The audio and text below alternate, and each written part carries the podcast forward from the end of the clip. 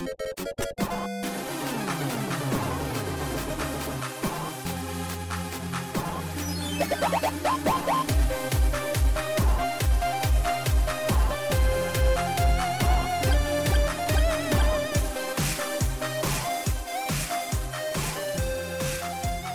to So Many Bits.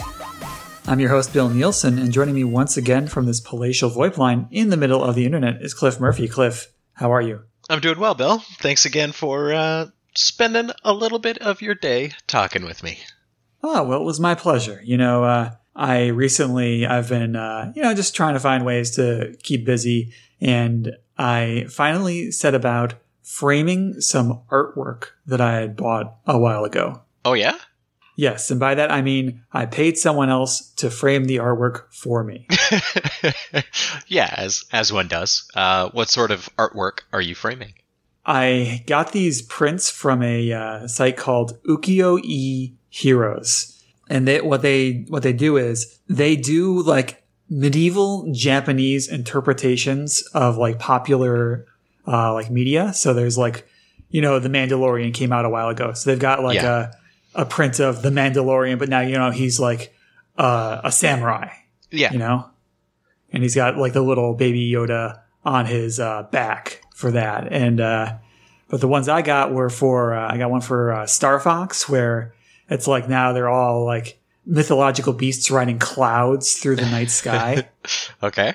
and another one with like uh, for Final Fantasy VI with uh, Terra, and you know now she's like wearing uh, you know a traditional Japanese dress and like got a samurai sword and, and ri- riding on the the armor. Cool. I, f- I feel like I've seen that same art style for uh, Mario Kart uh, before. When I think, if I remember right, uh, they were riding chariots and still throwing the turtle shells at each other. Something along those lines. I think I can picture the style. I would believe it. I, f- I feel like they've gotten like reasonably posted around, you know, like, Yeah. I know a Kotaku at one point did an article about them and like, Hey, these are really good looking. So Well, that's awesome. yeah. And, and just, uh, you know, you are, uh, a property owner. So you have probably, for you, this is probably just like whatever. But for me, I'm a big baby and I'm, you know, renting an apartment. So now it's like, oh boy, time to put holes in walls. I hope I do this right and no one gets mad at me. Yeah, it is nice when you uh, when you own your own property because you can put as many holes in the wall as you want, and uh, it's entirely up to you. I mean, I bet there are days that go by that you just, you know, you just knock out some holes just like idly, pet to pet, you know, you're Yeah. bored. you know, just for fun. I uh, I was trying to install a uh, just a bracket on a downspout that I had outside, and uh, I drilled uh, into the brick, and then I uh, realized I had drilled a little bit too far to the left, so I had to drill another hole right next to it. And I looked at it and I said, I am the only one who is responsible for this for this for this error I've made, and I, I I'm the only one. I'm the only person that I'm also accountable to as well. So You are the homeowner and the hole master. yeah, that's it. Homeowner and the home destroyer. That's everything. That's uh, so, Cliff. Later on in this episode, I'm going to be talking with Austin Stock. Austin is currently working on the upcoming game New York Simulator 1994 edition. Uh, we talked about you know his time uh, recently. He gained some internet notoriety for making this game called the Seinfeld Chronicles, which you can play inside the other game uh, Dreams. And now Oh, he's kind okay. of uh, leapfrogging from that to try and make a, a whole uh, full game outside of that platform. But first, you and I have to do some screen watching. I was outside watching some deer frolic. You don't even care about the outside, do you? oh goodness gracious!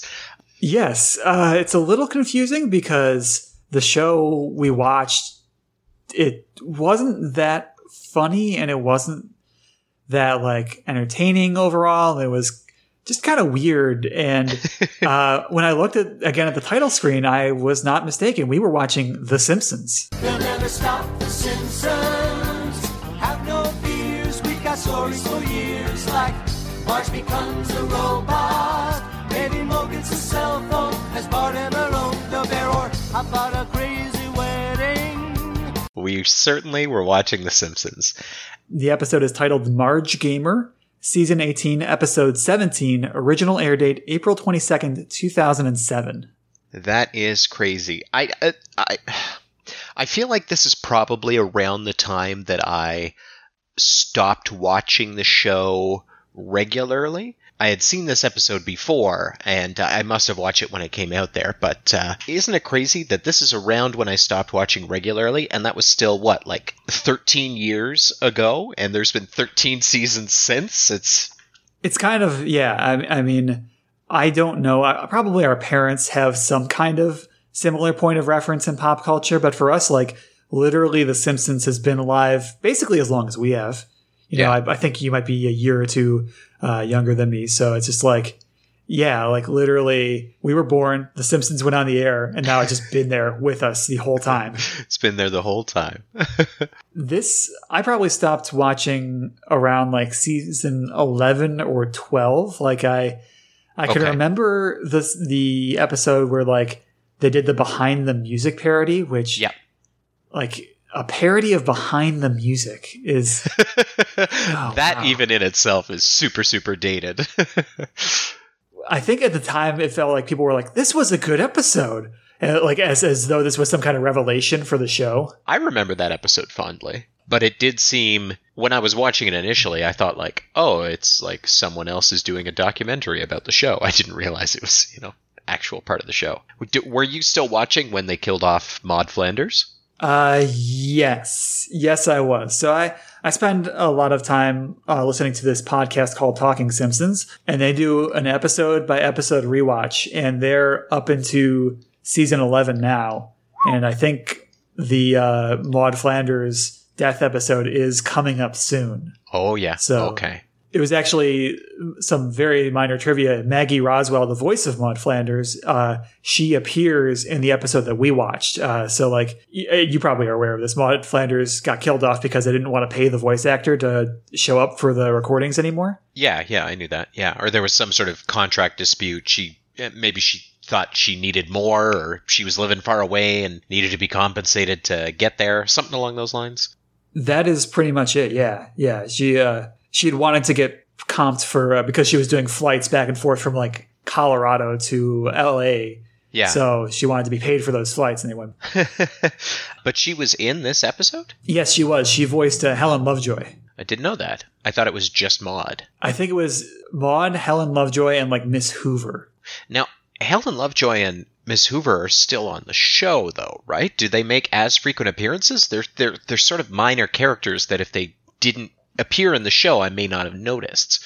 I'm guessing they got someone else to do the voice for those uh, roles, or maybe they just had them in like background shots for when they wanted them there. hmm But I can't. I haven't watched those episodes, so I can't really tell you for sure. Yeah, it's hard to say. So yeah, this uh, I I remember when this when this episode came out, it was. I mean, the premise of the episode is that Marge starts playing, uh, you know, an MMO, and that that was the the premise of the game. Or sorry, the premise of the episode was her uh, playing this game, and I remember even thinking at the time, and still thinking now, that it was just such a forced premise. It seemed very unnatural in the way that they got to it, and then unnatural in how they explored it as well. Uh, just yeah, unnatural, I guess, is the the word that I would use to describe it. And then the uh, the B plot with uh, Lisa playing soccer, Homer as a referee, and Ronaldo as the uh, guest voice also felt unnatural. You're completely. I'm in complete agreement with you on that. Uh, my, you know, I, I spent more time than anyone probably should trying to rewrite this episode in my head, hmm. and the solution I came to is scrap the B plot. Just give more space to the A plot because then you can have a more gradual curve up of Marge is using the internet. She finds the MMO. She rea- realizes Bart is playing it because like they have to smash it all into like the the first act, and Yeah. then the second act they have to like split time with the B plot, and then there's like barely any time in the third act to like wrap things up. One of the things that annoyed me, I guess, the most is that despite all this time, I mean, it's revealed, I guess, in the episode that Bart is playing as like he's some super high level, renowned, uh, malevolent character called the Shadow Knight. Uh, so clearly, uh, knowing anything about uh, these sorts of games, he would have had to invest a significant amount of time in doing this. But at the end, when his character is killed by everybody else uh, in uncharacteristically brutal fashion, when his character is killed, he basically says like, "Oh well." Whatever, I'm going outside. Like, that seems weird. It would have definitely felt more natural if there were maybe a bigger reaction to this if the, uh, you know if whatever lesson it is that they want you know him to learn you know being presented a little bit more uh, naturally if there was more time that that may have been uh, a little bit better. So yeah I, I I definitely see what you're saying in the sense that if they had scrapped the B plot entirely and just allowed the, the main plot line to evolve more uh, more slowly and realistically, it probably would have salvaged it a little bit more. It felt like at every point in the plot, they introduced a conflict and were trying to figure out how to solve it. They figured out the simplest and like most boring way to do it. Like yeah. I, I'm thinking the most of that scene with Homer and Bart going to Moe's, where Homer and Bart just show up and Moe immediately rattles off like this explanation for what happened what happened and the, like what they should do about it. And it does, they do get a good joke out of it. Like one of the jokes that like I actually enjoyed is like, are you the real Moe?" And they're like laughing about it, but the real Moe is like, get tied up in the back. Uh, yeah. But like everything leading up to that joke is like so pat, so, so boring. Boring, I guess is a good, a good way to describe it. It didn't feel, if there, if the, if the stakes were higher or the, or the commitment, from the characters to these situations uh, was explored a little bit more, and everything wasn't introduced and then thrown away so casually, it probably it would have been much better. You nailed it with the commitment there. Like with Lisa in this episode, you find out that she's a, very into soccer, which has never been established before in any prior episode, but okay. Mm-hmm. And then she goes to the game and she, you know, gets mad at Homer for not knowing it. Then we immediately snap to Homer is an expert at the rules and painfully neurotically ethical Lisa then decides immediately she can use this to her advantage to cheat. like they they have gotten some humor out of like Lisa being a, a little girl and like yeah. sometimes being you know naive and like fall, succumbing to temptation, but she just like I, I, would snap my fingers here if I could. She's like, oh, I'm going to start cheating now. And then immediately to angry at Homer. And then she watches the DVD and then immediately is to resolution. Like, okay, you were right, Dad. It, very, very fast, very snappy. Not in a, not in a good way. But very out of character too. Uh, yeah, uh, Lisa's had you know all sorts of different. I mean, I guess all the characters have had any number of different interests throughout the year, so I can, uh, I can excuse that. But Lisa as a, a character uh, in general has always struck me as someone uh, with a very strong sense of like morality, a lot of integrity. Yeah, she'll learn lessons and things like that along the way, but uh, for her to become interested in this and then use Homer as a way to cheat at the game seemed very out of character for her, which I found was more inexcusable than her taking an interest in soccer, right? I mean, it had been previously established in different episodes that, like, you know, she's, you know, not great at sports or, you know, physical activity or these sorts of things, but for her now suddenly taking an interest in soccer, I'm like, yeah, okay, that's that's fine. I'll introduce it. But then her using it as an excuse to cheat, I was like, mm, I think I have a little bit more of an issue with that. Do you think they got Ronaldo and then just wrote that plot to, and like tried to figure out a way to wedge him in there? Oh, that's a very interesting point. Perhaps they did. And what a bizarre thing to do. Getting him and having him contribute the voice. Why not have Ronaldo be the referee? Right? Or why not have Ronaldo be the coach? He's he's shown up as like uh, giving pieces of advice to Homer. Later on, he comes back and says, oh, "I've taught you well." I guess maybe the joke is there that he hasn't taught him anything, but why not use that a little bit better? That's a very good point. That maybe they they secured uh, him for the voice contract or the you know the the role, and then very quickly wrote this slapdash soccer B plot there. And you know, I don't want to be too mean to Ronaldo, who you know clearly English is not his first language, but just like Yeah. he's just very, very limited in what he could say in, in these scenes. So like they have him just like show up and then immediately he's gone. Yeah, and uh, you know, whatever. Like that's yeah, I, maybe not the best person for doing something like that, but you know, to his credit, it's not his it's not his thing. yeah, His introduction is very bizarre too. Uh, he shows up like if you were to tell me, "Oh, as I saw Ronaldo at the, Pizza Pizza" or something, or you know, the American equivalent. Um, Pizza is a Canadian pizza chain. if you were to say, "Oh, I saw I saw Ronaldo at the I don't know, at the place." I might say like, "Oh, The okay." Shoney's. At the, Yeah. Shoney's is an American restaurant chain. at the, at the Shoney's, I would say, yeah, okay, like because I I know who he is, but I wouldn't be able to list his accomplishments as quickly and as on the spot as Homer does as soon as he sees him. Uh, I forget what he says exactly, but whoa, Ronaldo enlists a bunch of his different awards and accomplishments right away. I wouldn't be able to do that. Granted, maybe that was supposed to be the joke and it's just flying over my head, but very unnatural. there was certainly an era where they could just have people on who would be willing to make fun of themselves. Like, I mean, I think that's partly why the, I mean, for me, Leonard Nimoy is like one of the best guest stars they ever had because he was willing to be the butt of a joke and like make Yeah. jokes about Star Trek and like how he's just this like kind of nerd. Uh, Yeah. and, and here, like, they can't, they don't make a single joke at Ronaldo's expense. That's disappointing. So I, I am having fun just like ripping on this episode. we haven't even touched upon the main reason why we watched it. we've mostly we've mostly been talking about the B plot and how shoehorned in it was.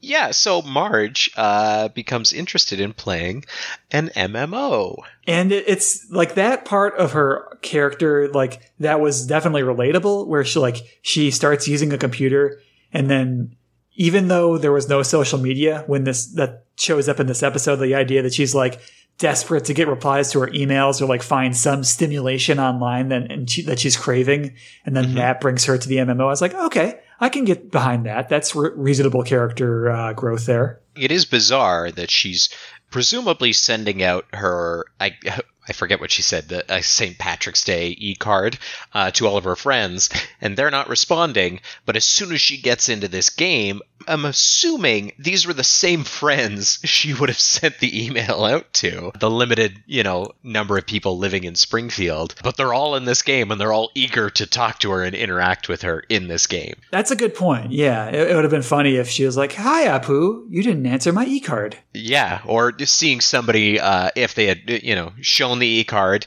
and nobody responds to it, and then she gets in the game and someone uses the same idea and everybody responds to it bigger, you know, something like that. Yeah, it might be a little bit much, but in any case, In any case, yeah, she gets into the game, and it turns out the entire town of Springfield pretty much is playing this MMO with her, and like it's not like a WoW type thing or an EverQuest type thing. It's almost more like a medieval Second Life thing, where you just like kind of yeah, you have an occupation in this digital world, like. You know, there are shopkeepers and presumably other people just doing things and like existing together. It's not about as much solving quests or whatever. it it seems like you can basically be or do whatever you want. Uh, evidenced by the fact that Principal Skinner looks like he's some sort of like a chicken hybrid. you know, something. I guess that's what he wanted. I guess that's what he wanted, right?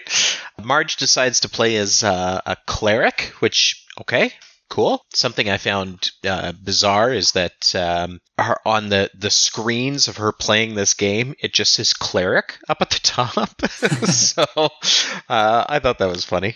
I did I did like the uh, character creation thing when she went through and you could see all the drop down menus for creating your own character. Like when she picked her hair color, you could see like the regular, you know, different types of colors and then blue at the bottom and she ends up picking everything that makes her character look exactly like her. I thought that was pretty funny. yeah, and like like likewise the joke about Moe being a troll, like eh, where she's just like, "Oh, you're a troll." He's like, "What? No, this is just I wanted to look like this. What? Do you think I look like a troll?" Yeah. Yeah, that's pretty funny. That, that, that was funny. While they're all like occupying this space, then suddenly the evil Black Knight shows up, or the Spiky Knight, maybe The Shadow Knight. The, Shadow, Knight. Who does look like the uh, the the Black Knight from uh, Monty Python and the Holy Grail? It's very true, very true. Yeah, and everyone's like terrified of the evil Shadow Knight who terrorizes everyone and murders Principal Skinner's character, and then they eat Principal Skinner's character in the game. And then they eat Principal Skinner's character, who is a chicken to their credit. Yeah.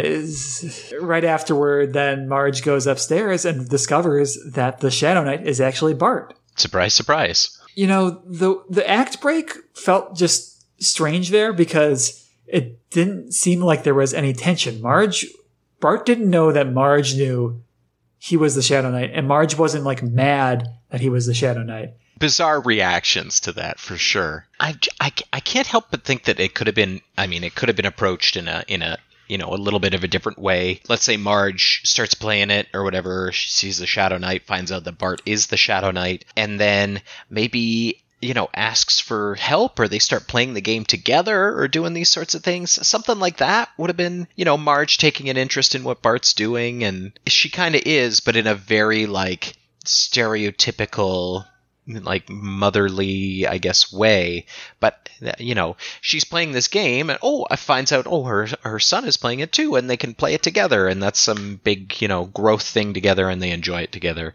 Something like that. I don't know the whole way the conflict is introduced is strange. Like, I think it would have worked better if it was a surprise that Bart was the Shadow Knight, but it's not really possible that they could hide that because they both live in the same house. And mm-hmm. it's not even like Bart was really hiding it at all. It's just like Marge discovers it because his door is ajar to his room. And yeah there is nothing building up to it really either in the first act. Like we know there's that kind of prior friction, like we've seen other episodes where Bart and Marge like don't get along well or Bart resists being mothered too much. But here there's just like it's just there. They're they're playing though, and Bart goes off to do a quest and Marge tries to follow him. In so doing, ends up falling off the, the path and is about to be attacked by Dolph, Kearney, and Jimbo, who are just apparently sitting there in the middle of nowhere just talking, which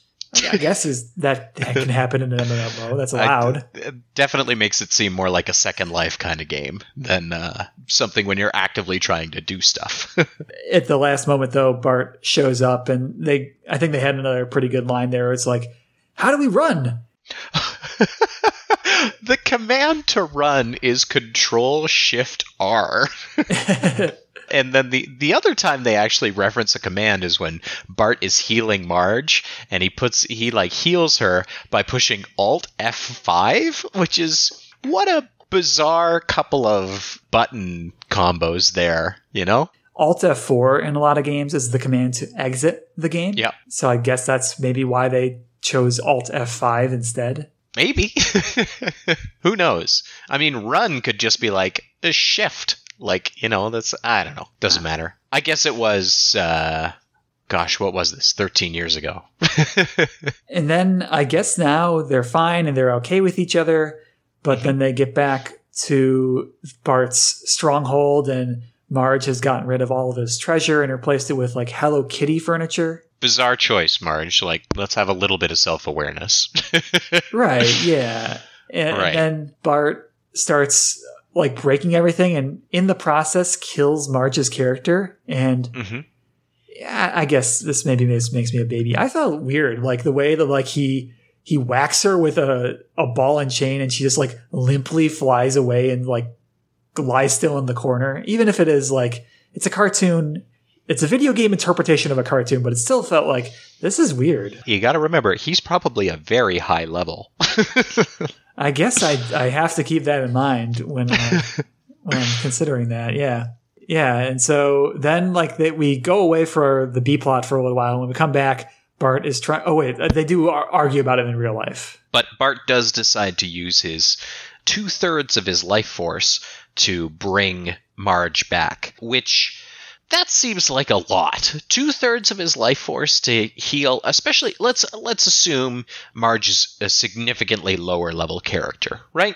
Let's say Bart's I don't know, uh, to be at that level with that level of renown in that game. Let's say he's level. He's got to be 50. capped. He's at the, he's at the He's maximum capped. level. Yeah, he's at the maximum level, whatever it is. Marge has been playing for a couple of days, so let's be real generous and say she's like, what, level 10? Something like that, right? I don't know. But even then, that is not two thirds of his life force to give to. She's. She can't possibly be two thirds of his level, right? Plus, keeping in mind the class differences, a cleric is going to have significantly less HP than some, you know, direct DPS character that it looks like Bart is playing there. Two thirds of his life force. My God. If we can loop back a little bit, I did enjoy one line read by Julie Kavner where it's she says like I'm going to bed. Bart's like it's five o'clock, and she says Who cares? I'm dead. I thought that was a funny read. We've all been there. So now, in his weakened state, the Shadow Knight is uh, attacked by absolutely everybody in the game. That also seems bizarre. Even if he's given up two thirds of his, let's say, hit points there, or whatever it is, uh, he doesn't seem to make any sort of attempt to defend himself there, and he can have his inventory stolen by other people because Moe takes his flaming sword. A lot of the different uh, supposed rules of this world seem to be violated by this. I don't know what was going on there, but uh, he's completely destroyed and completely ripped apart too. He's the Shadow Knight is like stabbed in the eye, and then his arms are chopped off, and I think he's beaten with his own arms. And then in the gruesome final shot of this, his in the Shadow Knight's intestines are ripped out, and people are dancing around him like a maypole in a very bizarre that's bizarre for that game to include that feature. right? Like, what is the control to grab a character's intestines and then, you know, sort of like lightly dance around their corpse? Like, that's, eh, that seems bizarre too. Felt like it lasted a really long time. Like it was only 90 seconds, like when I went back and counted, but Yep. it, it felt much longer than that. yeah, seemed uh, seemed like a lot, especially when absolutely everything else in the episode, as we've already established, seemed rushed and needed room to breathe. To take what God like 10 15% of the episode to do this huge montage that seems a little excessive Everything, yeah, it took a little too long or not long enough, but not the right amount. the proportions are all very off in this episode. Seems bizarre. Now, it, it absolutely could have been if these two plots were separated from each other and brought into full fledged episodes, that probably could have been a lot more successful, especially if they secured, like we already mentioned, if they secured Ronaldo as the voice actor, then to do a whole episode about Lisa's exploration of soccer and Homer becoming the referee and, uh, you know, work um, you know, Marge and Bart into that too as well. That probably could have been much more successful. Just like uh, it would have been interesting to see, you know, uh, how do Homer and Lisa also approach, you know, Marge's uh, now playing this game and Bart being in this game too. With apologies if I'm reading too deeply into this, my part of it too is just like they definitely wanted to do a Marge centered episode, Mhm. but then maybe somewhere along the line, someone was like, well, we should have Homer in there too, and Homer can be funny. Like, and I Yep. don't- yeah, I, I want, I mean, a strange way of thinking, but I wouldn't put it past them necessarily. Yeah, yeah. Who the heck knows? Matt Groening, yeah, if anybody's going to know, it's going to be Matt Groening or the people who wrote the episode. Yeah, so I did not, like, I know that um, uh, we're looking for good examples or good representations of video games in uh, TV and movies, and this one seemed mm, not particularly faithful to the source material or I didn't find it particularly respectful to the source material necessarily. It it just felt like a very light parody of everything without really getting at some of the details of it. I mean, uh, granted, I'm sure that you know The Simpsons is written uh, for a very mass market audience, and so they try to be as broad and as universal with the stuff as they can be. But I feel like if you can be more specific and more faithful to whatever your source material is, it just makes everything a lot better. I remember when we were studying improv and sketch writing at the at the Second City Conservatory program in Toronto. I remember hearing repeatedly that uh, a specific reference was a lot better than a general reference. Right? If you and another character is in the scene and you say, "Oh, we're drinking beer," it's a lot better to reference like a specific beer or just add more specificity, just because it makes the world that you're building together more rich. And I feel like that sort of idea uh, would have been very beneficial uh, in this episode. Um, having stuff that was more true, more real to everything that they were doing uh, or what they were trying to show. I just feel like would have made it made it stronger. And yeah, some of it would have been lost on on some people, but the level of detail or the appreciation for the detail, I think would have gone further to make it a better episode. The Mission Hill episode is so much stronger in terms of its fidelity in Yeah. like showing what the actual MMO experience would be like. Uh, like the the South Park episode we did, Make Love Yep. Not Warcraft, like that one. Oh yeah. You know, they had the added benefit of they could literally use the Wizard, the World of Warcraft like engine, but even with that, Yep. like they knew what they were talking about. Like they knew and understood the game. That is certainly true as well. And I can even speak to that too. Having never played WoW, watching that South Park episode with the level of detail and the commitment, I just appreciated it so much more because it just seemed so much like so much more rich. In that South Park episode, when they talk about the sword of a thousand truths, and they say that it's got, you know, plus whatever damage and instant mana burn and all this sort of stuff, I don't necessarily know what that means in the context of that game specifically, but I appreciate the fact that they have this very specific detail and that everybody in the episode is uh, invested in it and interested in it. And uh, it just absolutely do not get that in this Marge Gamer episode. Well, then we should wrap up by using our traditional scoring metrics here to officially score uh, this episode. absolutely. As always, it's going to be on a scale of 6 to 10, as with any uh, recognized video game. And we'll start with accuracy. So if you found, Cliff, this episode to be completely inaccurate to video games, give it a 6. If you found it to have lifelike accuracy, give it a 10. I'm going to go middle of the road here, and I'm going to say that I'm going to give it an eight because it uh, had, I mean, it had realistic elements to it, but not approached in a way that I felt it necessarily deserved. It seemed it seemed too light-hearted, or as if uh, the people writing the episode had read about you know playing a game on your computer and then wrote an episode based off of uh, that.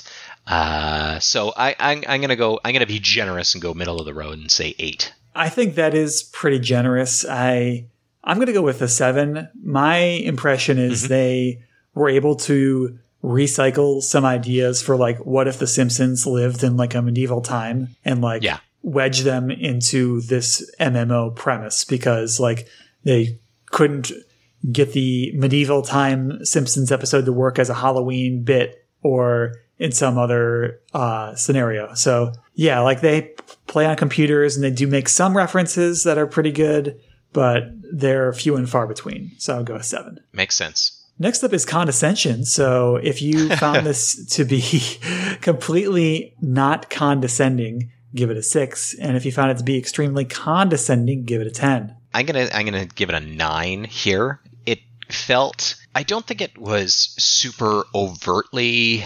condescending necessarily. It was just approached in such a casual way, almost as if they were like, "Oh, should we make an episode about video games? Okay, what's going to happen about episodes about uh, video games? Oh, uh, who's least likely to play an online game here? Oh, probably Marge." And it yeah i'm gonna i'm gonna give it a nine i wasn't offended by it in any sense of the word but i just like we've been talking about i just think they could have approached it in a much more realistic or good a realistic or good way so yeah yeah that's uh nine I'll go with an eight just because it, I think the a lot of the townspeople are playing the game and enjoying it.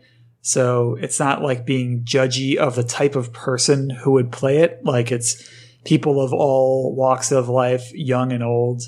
And so with that in mind, I think that's pretty open minded of them. It's not like the the game world is you know populated by like Martin and all and like database and all those characters. You know, Yeah. I'll go with an eight. Okay. And then lastly, let's go with entertainment. If you found this to be completely unentertaining, give it a six.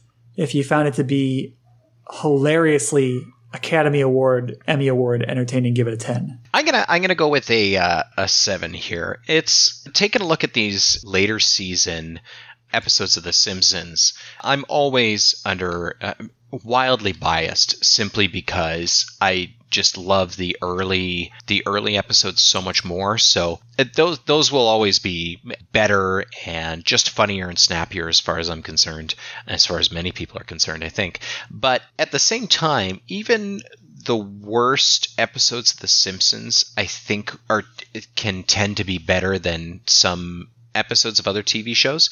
I mean, I still I still watch the whole thing, and it's definitely not one of my favorite episodes of The Simpsons. But I would still watch. Of course, I would still watch more of the show and things like that. So, uh, I think I would probably give it a. I'll go with a seven out of ten. Is what I would say. I'm going with a 7 as well. I thought there were a few funny jokes here and there, like that we mentioned already. Also, it's not directly the episode that did this, but I found it to be really funny. Uh, on the, uh, I went to, to see if I could figure out if that Lieutenant Governor Marge Simpson they briefly showed was a real person. And it led me Okay. down a, a rabbit hole to the Wikipedia for The Simpsons. And on there, there's a note Google is a real website and the most popular online search engine in the world. Good to know. Yes, yeah, it's, it's good that they specified that in the Simpsons wiki. Yeah, uh, but this is a very far cry from where The Simpsons was when yeah we were watching growing up, and some of that is going to be nostalgia speaking, but I don't know, like it just isn't good, and like some of the references like are so odd, like the the Brandi Chastain reference, like that happened in 1999. yeah. So the, even that that reference is like eight years out of date now when this episode is coming out. you know that's not the first time they've done out of date references like uh but it, it stuck out more here to me I don't know. so seven Seven it is. well cliff i think that'll bring this uh, screen watching segment to a close right now we're going to go to break and when we come back i'll be talking with austin stock about new york simulator 1994 edition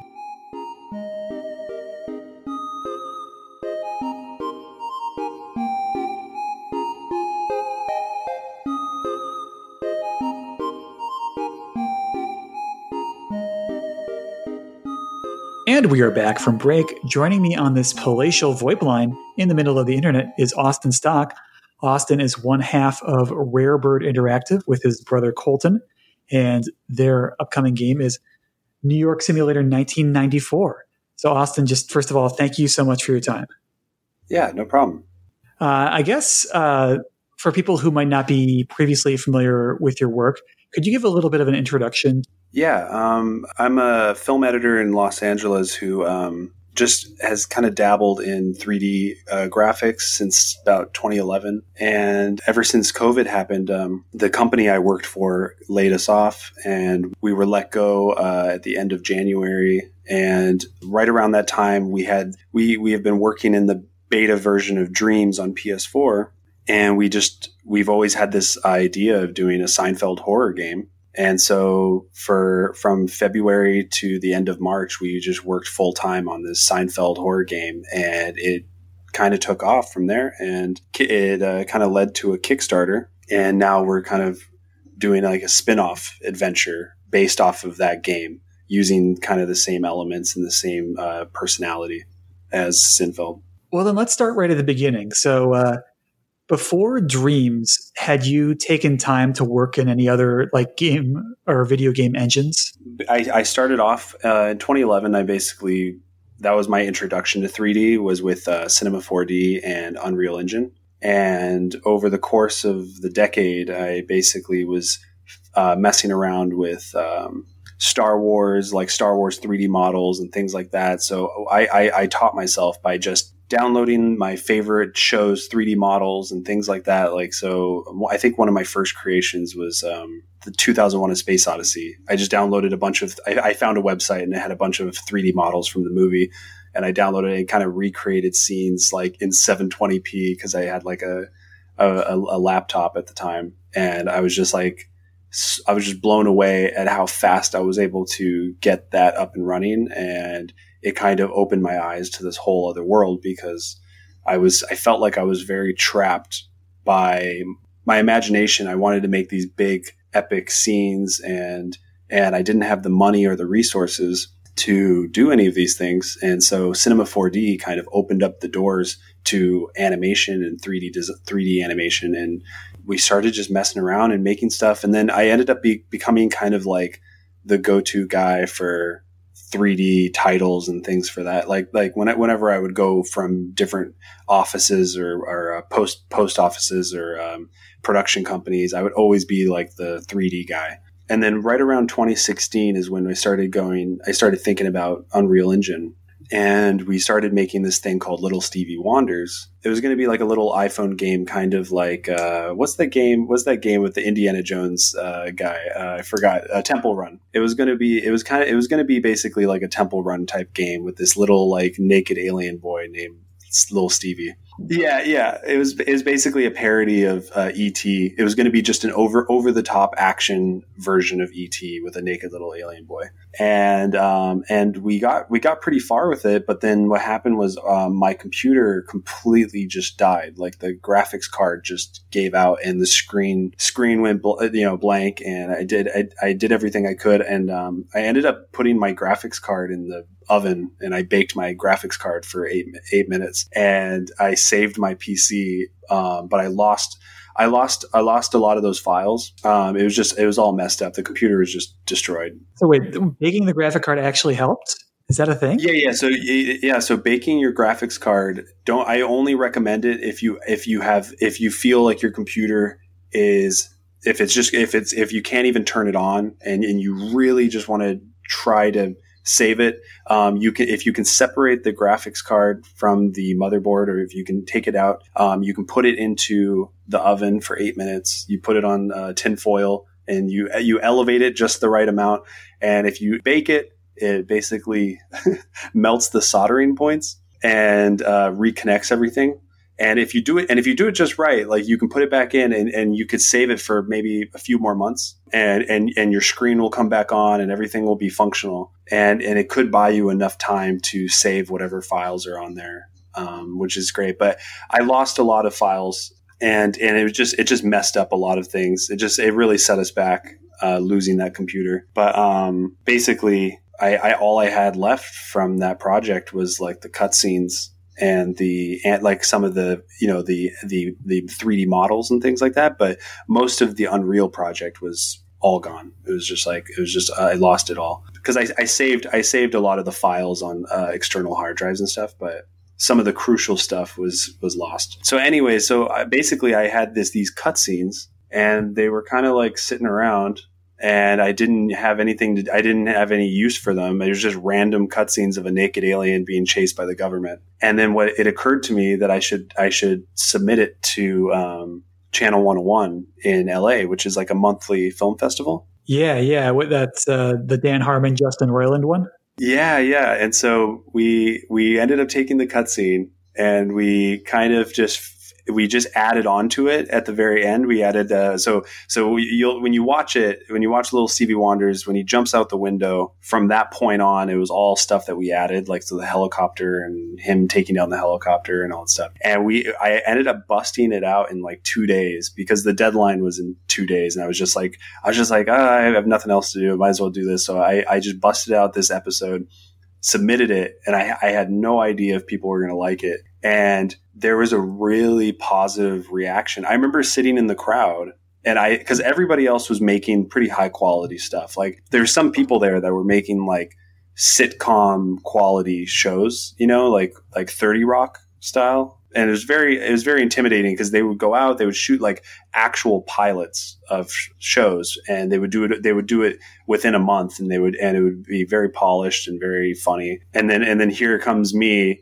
submitting this like half rendered uh, I, iPhone cutscene, and, and and there's almost no dialogue, no nothing. It's just it's just him running from the government, taking down an Apache helicopter, and people just loved it, and they just like they loved how action packed it was, and it was just like, and they just they just kind of fell in love with Little Stevie, and so um, I got voted back and we did another episode and then we did another one and it just the episodes escalated and they got bigger and bigger because I, I was able to spend a month on each one uh, from that point. So i like spent a full month on each episode from that point on and like i really kind of fleshed it out. And that kind of created like a small little following or just i it kind of just like i i, I made a lot of friends that year and it was really fun. And uh, basically, what happened was I I started kind of playing around with 3D stuff from that point on, and I, I also I also started pitching TV shows and things like that. And I start I started I started really going into the animation industry. And um, and then one thing that me and my brother were always talking about was making video games. And so when Dreams when Dreams came out, the beta, we me and him were kind of applying everything we learned from Little Stevie to Dreams like all our animation experience and everything. Because I don't know if you've ever used Dreams, but it's very similar to Cinema 4D. There's a lot of it's very similar. It's actually way it's actually just a much easier version of Cinema 4D. So Dr- Dreams, at least from the outside, seems unique. Like there have been, you know, there's RPG Maker, there's Super Mario Maker, but Dreams kind of it appears to hit this nexus of like accessibility, but also like uh like creativity too, where you can build pretty sophisticated uh, designs into that engine. Basically, anything you can imagine can be made in Dreams. Um, the only limitation is the thermometer in the game, which basically is um, the amount of assets you use. So, as long as you can creatively find a way around that, any gameplay style or any anything any gameplay that you can dream up is possible in dreams and it's unbelievable and my hope is that Epic Games is watching and I know that they I know that they're aware of it and I know that they've I know they've played it and I know that they must they must see some value in that because the if you just look at Dreams their their store you see such a huge range of different genres and games that people are just pumping out. Like people, I remember when before Dreams came out, people said, "Oh yeah, watch, no one's gonna, no one's gonna be able to use it. No one's gonna make a game for Dreams because it's too tedious." And they somehow made it just friendly enough that people could just pump out these funny little games and things like that. And I mean, just so just to give you an idea, like I literally have never made a full game, you know, like a full playable game with a start menu and all that stuff. Like I never, I never made like a full experience before. And I was able to, as soon as I lost my job, I like within a, I think within a week, I was able to have Jerry's apartment up and running and I was able to walk around, open doors, things like that. And then I and I just every day I just kept adding on to it, adding on to it. And like within two months, we had pretty much a 40, 40 to 45 minute experience. I, I, I watched a couple videos online of some these, there's these little girls playing it. They did this live stream. It was like these three little girls and they were just like goofing around playing with it. They spent 25 minutes running around jumping on the couch, laughing, and just like I was like, this is insane. This is there. People are just having fun being in Jerry's apartment, and so it kind of just showed me like I don't know, like you don't have to make Uncharted or whatever. It, it, can be something smaller and simpler, and it, it, there there's an audience out there that that appreciates it, and they they have so much fun with it. And so so we we anyways we we tried to polish it as much as possible, but we we were hoping that Dreams would kind of um, open up their marketplace and allow us to make games that we could sell, but they said that's not going to be ready till next year. And that's when you pivoted to the Kickstarter? Yeah. So we we opened the Kickstarter up and we basically said that we were we wanted to make a Seinfeld-esque game with the same gameplay, same personality, same characters, maybe dropping the the direct references to Seinfeld and kind of going a little looser with it, but still having that same personality. And the thing is, uh, the last couple weeks though, we came up with it's it's it's pretty crazy. So we we only we only raised seventy five hundred dollars, which is which is amazing, but that's only enough to cover the equipment needed to make the game. So we kind of had to go back to the drawing board and kind of think like, how can we make a satisfying experience without like without you know without taking up our whole lives. Uh, and so this last couple weeks, we came up with an idea that is very exciting. I can't really go into it because it's, you know, there's, I, I don't want to give it away yet, but we're trying to get it on PS5 and it, it's kind of a mixture of a game and a killer app. And it's something so we were watching we were watching uh, movies with our friend and he was having like a like a, a zoom tiki party and it's it's really fun like i love just hanging out i love hanging out with our friends but when you're watching congo we're watching congo at 15 frames a second and the audio is out of sync and i can't hear anybody. Everybody like every time you crack a joke at the movie they're like huh? What? What'd you say? I don't know. Okay whatever move on. That kind of gave us this idea this last couple weeks of a game slash experience that could bring us all together and also be kind of a useful it's a useful app but also we're going to build this like open world vr around it um, so that you could basically hang out with your friends but you could also kind of uh, share stuff with each other. And so I can't really go into it, but it's a small but ambitious idea that we can try to do these next three months or four months. And we're going to try to take it to uh, certain people. We have these, uh, we have, we have these certain people that we're going to go to, uh, and we're going to try, we're going to try our best to get an experience on PS5 this next year the thing is, I, I, feel really bad because we, you know, we wanted to make like a Seinfeld game, but honestly, like I can't make a whole video game with zero dollars. You know, I like I have just an, I just have the computer, so we're trying to we're trying to think of a way that we can spend our our spare time these next three months and like actually create a product that is fun and kind of useful, and so it's very exciting. So yeah, yeah I mean, we we've talked a little around it, but this like uh, I guess the way that I read about Seinfeld Chronicles is it's PT, but with Seinfeld. Uh, is that how you envisioned it, Austin, or how, how would you describe the game for people? Uh, yeah, that's pretty much our inspiration. Was back back in like 2016. I think it was. I think it was 2016 was when they first started showing off what Dreams was about. And I remember posting on Reddit somewhere. Um, I said, "Hey, like I, I, said, the, the, the, I'm gonna when this game comes out, I'm gonna make a Seinfeld horror game." And everyone and it, the the post blew up, and I got all these comments from people saying, "Yes, you have to do this. You have to do this." And so we, it's something that we've always toyed around with. We were like, Jerry's apartment would make a perfect PT hallway sequence, and um, and just like making that loop um, we didn't exactly copy PT because we ended up basically making it where you eventually leave the apartment and you go to the diner. So we wanted to include the diner, but the general idea of a loop, it's just looping in a circle. We it's it's very very very inspired by PT, and I I, I think that the un, when we when we build something like this in Unreal Engine, we can we can take it even further. But the but what's funny is when we first released the game, we were planning on making it even darker. We were gonna we were we were actually going to take inspiration from the concept video of PT, uh, which I don't, a lot of people probably haven't seen, but I think it was from TGS 2014 or something like that. Uh, have you have you seen that the concept trailer for PT, like what it was originally supposed to look like? No, no. I mean, like I am somewhat familiar that PT is extremely scary as is. So the idea that there's an even more horrifying version of it out there somewhere uh, I'm revolted.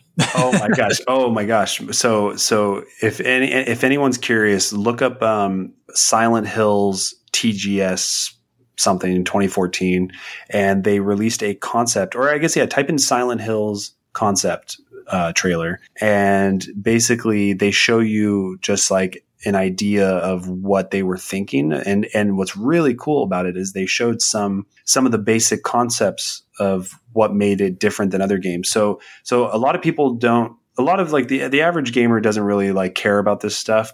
They they they just but I, I I, literally stare at I, I, I play these games over and over and over again and I'm trying to figure out what makes this better than Resident Evil or what it, you know why is PT so addicting and why do I love it so much? And so what they were trying to do was get a, get rid of inventory, get rid of all this stuff, and be and and basically lead the player using sound and using um, audio cues and things like that. So so when you watch the concept trailer, you'll see that he basically is walking down the hallway and he'll hear a kid laugh and it, that that kid laughing will make you curious and kind of go investigate and that's and that's kind of how the game is built is that you're you're kind of just being led by these little cues these little audio and visual cues to keep you going. And that has never been done before as far as i know because uh, resident evil 7 when it came out it was too much inventory in my opinion. Like that was one thing i didn't like. It was like oh you got to find a key and oh you got to go back to this area and look for a key. I'm kind of I, I kind of hate that now. I'm kind of tired of that stuff. And that, what I what was so appealing about PT was just just the players just keep they have to figure everything out on their own. They have to look at their environment. They have to listen. They have to do all this stuff. They have to be completely in the in that world and pay attention. There's no menus or anything for them to go through, and so that's what we were trying to do with um, Seinfeld. But I think what's what's what's really funny though is we were that was our goal was to make it as scary as PT, but uh, as soon as people started playing it, um, the the the very early rough version of it, they were already terrified. The, the as soon as as soon as the the lights were dimmed and Kramer's apartment was kind of dark and spooky, people were just immediately terrified. There's P- I see videos online of people just turning it off as soon as there's any sense of uh, some kind of supernatural elements or, or anything spooky happening. Uh, there are people that I see people peek into Kramer's apartment and they'll they'll turn off the game, and so that's so yeah, so so that that's that's why we you know we we ended up just kind of keeping the tone of the game to be a, not disturbing. We we so like our original idea was we were going to make it really dark, but then we were like, you know what? It's it seems like it's dark enough for most people. And so that so we kind of we kind of tread treaded this line of just this spooky atmosphere and I think people love it and it's kind of I think it fits with Seinfeld really well too cuz Seinfeld's not that dark, but so you knew at a certain point that okay, this is this the Seinfeld Chronicles is a thing. People are into it. We can maybe take this to the next level. Was there like a tipping point where you like watched a particular video? Was it like the three girls playing, or was there another moment where you're like, oh, oh, this is this is big. It was so we got really excited. I think it was the end of February or maybe like the beginning of March. Like we we had like Kramer's apartment done. I think the elevator was working or something. And basically, I remember somebody uh, somebody tweeted. His name is Dom. He works at Esquire, and I don't know him, but he he he tweeted and i remember my brother finding it and he's like this is the greatest thing on dreams right now. And then the and then the tweet blew up. It got like tens of thousands of retweets or, or likes or whatever and it, and it got spread everywhere.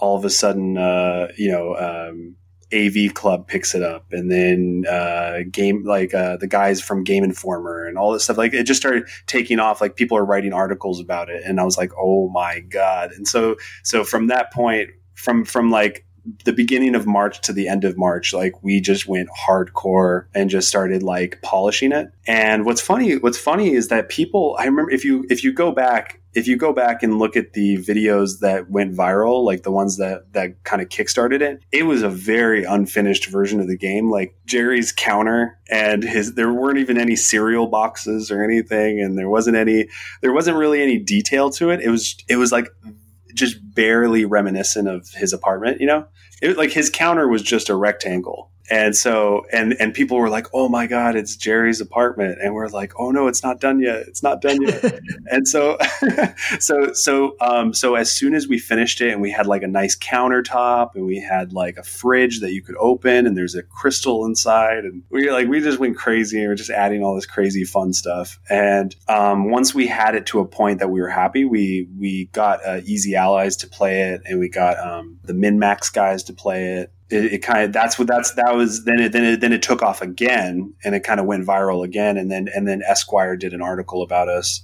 And then that's when that that was right around the time when the Kickstarter we start we launched the Kickstarter was after all that. So that's when we that's that's when we knew that we was something special. And we realized that like there's something special about making games that are simple and fun. And it's and and also just like I think I think if we're going to move forward as a company I think what we want to do, if we if we if we're lucky enough to get to make games, is to make games that you wish were made. And that's like kind of what our goal is going to be is so so we're going to we're going to try to make games that you wish existed. So that is kind of our goal. And i know that sounds really vague but we have a bunch of ideas for games that we like dreamt up as you know like over our lives and we're just like why hasn't this been made yet? And, and it's really funny because there's there's a lot of ideas out there that you're just like i understand why that's not made like for example like combining hockey with dragon ball I don't know why that hasn't been made yet. I loved NHL Hitz, and that's another idea that we really want to do. We want to combine a hockey game where you can, when you get into fights, it turns into a Dragon Ball match. And it's like, that is awesome. And that's something that we want to do. And like, we just want to make these small little games that kind of, that, that, that other companies are afraid of, afraid to make. Like another one is like kind of a monster, like a monster fighting game, like a War of the Monsters stuff like that.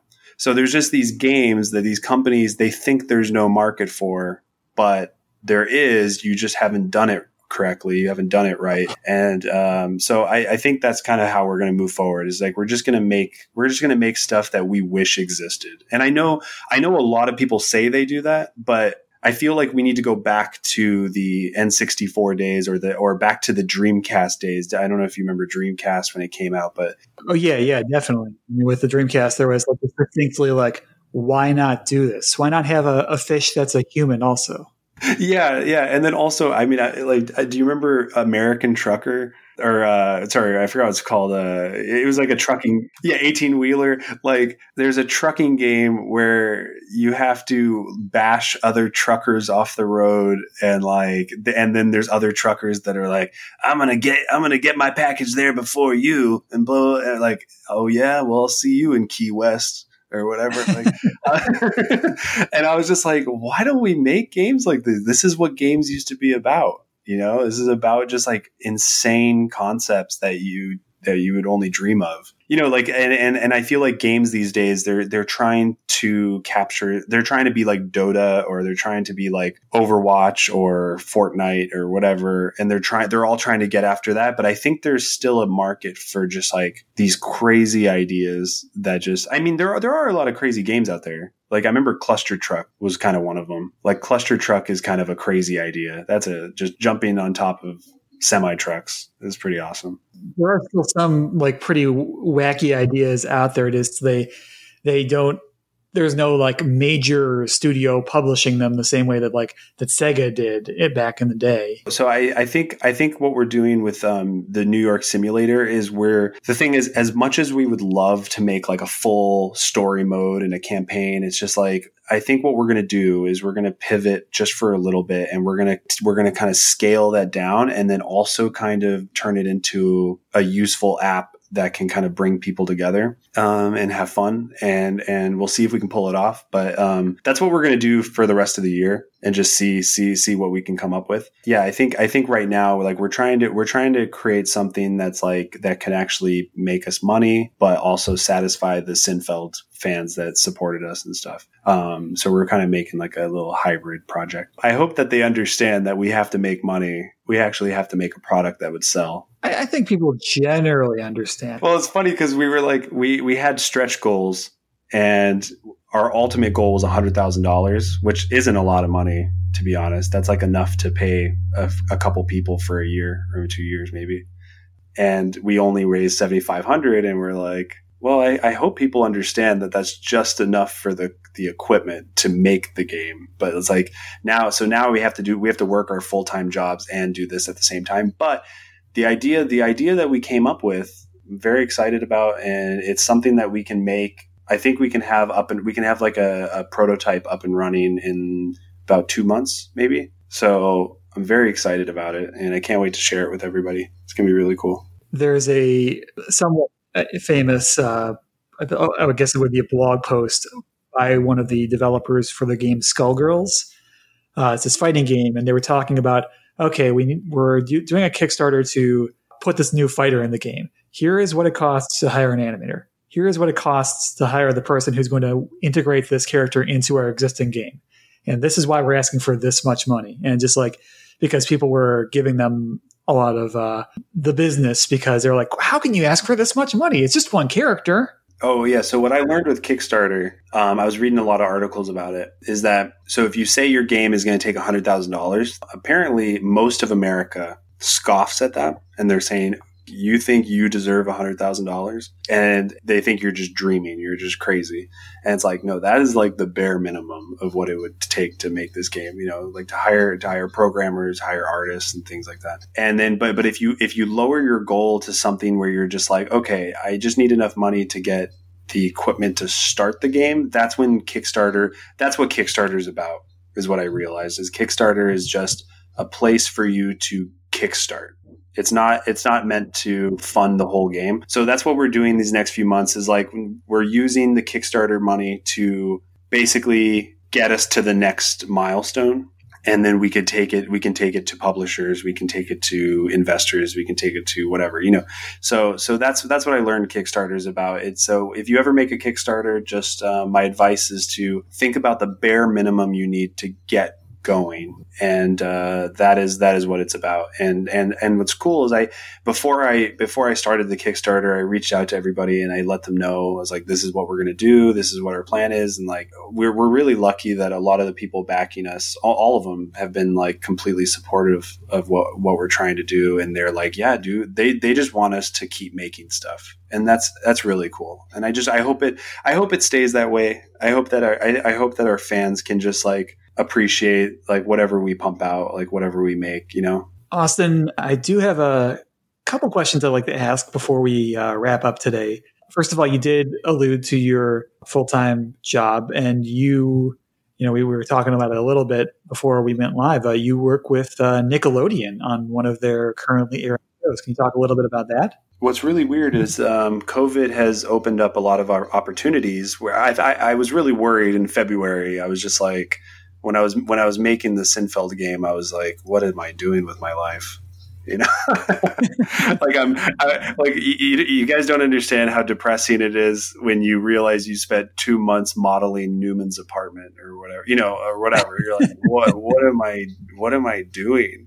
And then and then and then so like you like the fans reaching out to us and saying that they love it and they they think it's the the funnest thing they played on Dreams. That made it all that made it worth it to us, and that that's kind of what pushed us to keep going. But I was worried from February to March. I had no idea what because I don't know if.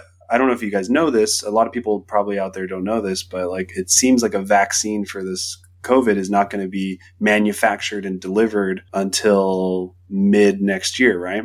So I didn't know what I was going to do for work. I had no idea what this was going to look like. And then all of a sudden, um, a director from Nickelodeon, uh, he's, he's a friend of mine now. His name is Ben Plumer. He, um, he reached out to me and he saw that I made a filter, uh, for little Stevie. And he asked me if I can make filters. And I said yes. And I ended up making uh, a test. Uh, I made some tests for them in April. And then by uh, the beginning of June, we started production on this this Nickelodeon show, which uses uh, Snapchat filters and things like that. And uh, it's called Unfiltered, and it, it airs every Saturday. And um, and it kind of saved my summer for me. It's kind of it's just a kind of a miracle that that I landed that that gig. So and and, and it's it's basically allowed me to keep working or keep keep focused on my projects and, and, and if we end up making something this next this you know in Christmas or this next year it's all because of Nickelodeon saving me. So I appreciate that a lot. I mean that yeah that's fantastic. I know uh, you, you, know tons of industries yeah are, are being hit hard and like uh, like Broadway like they're shut down for all of 2020 already. And I yeah can imagine that in Hollywood and California it's a similar circumstances for a lot of those uh, shows and productions. I'm just I'm glad you caught on. I, it's it's I mean I still don't know where things are headed. I'm hoping that I'm hoping that I can keep working on this Nickelodeon show for till the end of the year. Um, hopefully it gets renewed. But I I, I yeah I, I don't know how we're gonna all stay employed for another year and a half or a year. You know, I remember Dr. Fauci said, you know, there it might. He says it's going to be manufactured and delivered mid to end 2021, and I was like, "Are you kidding me?" I was like, "Oh my god!" So another another year of this. This is this is gonna be crazy. But I will say it is a good it is a good time to make a video game because if you're going to be home, if you're going to be working from home, and if you have if you have spare time, um, now's the time to download Unreal Engine because Unreal Engine Five is coming out next year, and apparently it's going to make it easier for you to make games. It's going to make it they're they're they're if if if people haven't been paying attention, Unreal Engine Five is basically promising that you can drag and drop any 3D model into the program and it'll automatically optimize it for you. So that saves you a ton of time. In uh, it saves a lot of work and um, if if that's true and they pull that off, that's going to make make it, making games is going to be a lot easier. It's going to democratize it and um, I'm really I think I think now is the time to get into Unreal Engine. So if anyone's listening out there and you're like kind of on the fence about being a game developer or you've ever thought about it, now's the time to kind of jump into Unreal because it's about to I think it's about to take off. This is uh, the last question I ask of everyone who comes on the podcast, and it's a three part question. Uh, I feel like there is a communal knowledge of Pokemon uh, whether you played the Game Boy games or you played Pokemon Go or you watched the cartoons. Uh, so, with that all in mind, uh, if you could pick one Pokemon that you could have as a pet, one Pokemon you could be, and one Pokemon you could eat, which would they be? I think I would rather be Gyarados. I'd rather have Pikachu as a pet, and then the one to eat would be Magikarp. But uh, is there any sense of irony in wanting to be a Gyarados but also eat a magic? that's so true. Oh man, I know the irony. Okay, I think yeah, that's a pretty bad answer. I think. Oh man, it's, I want to. It's eat. not. There's no wrong answers. I I just feel like he goes from such a pathetic character to one of my favorite Pokemon. I love Gyarados, but yeah, I think, or maybe I mean maybe uh, uh what's a goal, uh what's a Goldeen or what's uh the other? Yeah, okay, I'll eat Goldeen. Okay. you're not going to become a, uh, geez, what's Goldeen's evolution? Yeah. I, I, don't remember. I, yeah, I, I, think, I think, I think, I, yeah, I think I, I respect Magikarp now because of you. Thank you. I, You're welcome. I, I, totally, yeah, I totally, I never thought about it. I, I, I love, I love Gyarados, so I have to love Magikarp. Look, Ma- Magikarp is really important for EV training because it raises your attack stats. You, if you go to the water, you can find a lot of Magikarp. And you, you, I don't know if you've ever EV trained in your life. It's it's not anything you really need to do with your time. Just pointing it pointing it out. Oh, is that for is that a Pokemon Go thing? So it's a thing that's been in actually like every like normal Pokemon or like you know Game Boy Pokemon where the there are hidden attributes to the stats. Uh, mm-hmm. Like uh, fighting certain Pokemon will uh, extra boost certain stats and those are called like EVs, or uh, I think it's ex- short for expected values. So, like if you fight a Pokemon, uh, the next, like if you fight a bunch of Magikarp, the next time you level up, your attack stat will go up more because the Magikarps are tied to the attack EV, for example. Oh, okay.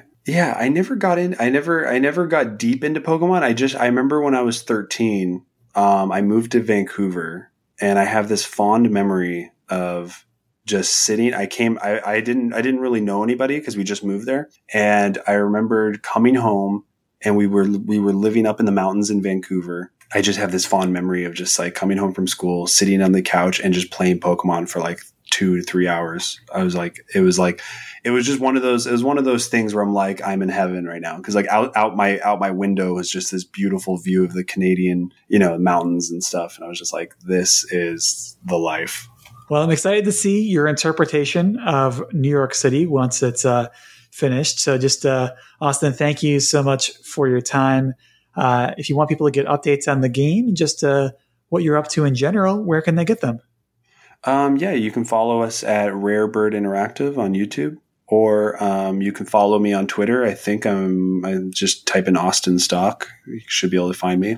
Uh, we've been we've been editing some um, we've been editing some vaporwave remixes with Freddie Wong and um, and a few others. Actually, some really big editors in, in LA. You guys probably don't know them, but there's if you look at our roster, it's pretty good. So if you go to racertrash.com, uh, we've been doing these remixes and uh, raising money for charity and things like that. And um, I don't want, I, don't know how much I can say, but basically, I think we're going to be at Fantastic Fest, and we're going to be we're going to be remixing um, some Alamo Drafthouse movies which is really exciting. So we're gonna so you'll if you if you're if you if you really want to follow along, uh, look up Racer Trash.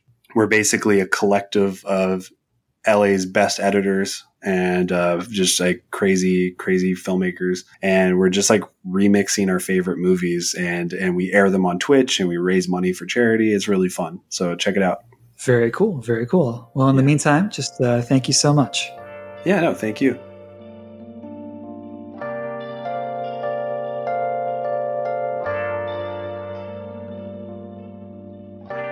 And we are back from break. One more time, big thank you to Austin for his time on the call. And that just brings this episode of So Many Bits to a close. So, Cliff, thank you very much for talking The Simpsons with me. I'm sure it was a an ordeal for you. Just a baffling ordeal. But uh, we'll have you back on next week to talk about some of the games you've been playing. And uh, until then, if you want people to find you anywhere, on the internet, where can they find you? Uh, easiest thing to do is uh, check out my improv group, uh, Moist Theater, uh, facebook.com slash Moist Theater. We regularly do performances in Toronto. I would say maybe I shouldn't use the word regularly right now, but in any case, that's uh, that's what we do when we uh, when we start doing shows again. I'm sure we'll let you know, and I'm sure everyone will let you know that they're doing their shows as well. So we'll all find out together, won't we? But yeah, facebook.com/slash Moist Theater. Awesome. Well, as for us, we can be reached by email at so many bits podcast at gmail.com. Like us on Facebook, we're so many bits on there. Follow us on Twitter and Tumblr at so many bits. Subscribe to us on iTunes. Please rate and review or download from, from Simplecast or stream via Spotify. We play games, twitch.tv slash so many bits. Typically Wednesday and Thursday nights, 8 p.m. Central Time. Uh, Wednesdays will be usually for single player experiences and Thursdays for group games. And last but not least, just thank you very much for listening. Have a great summer.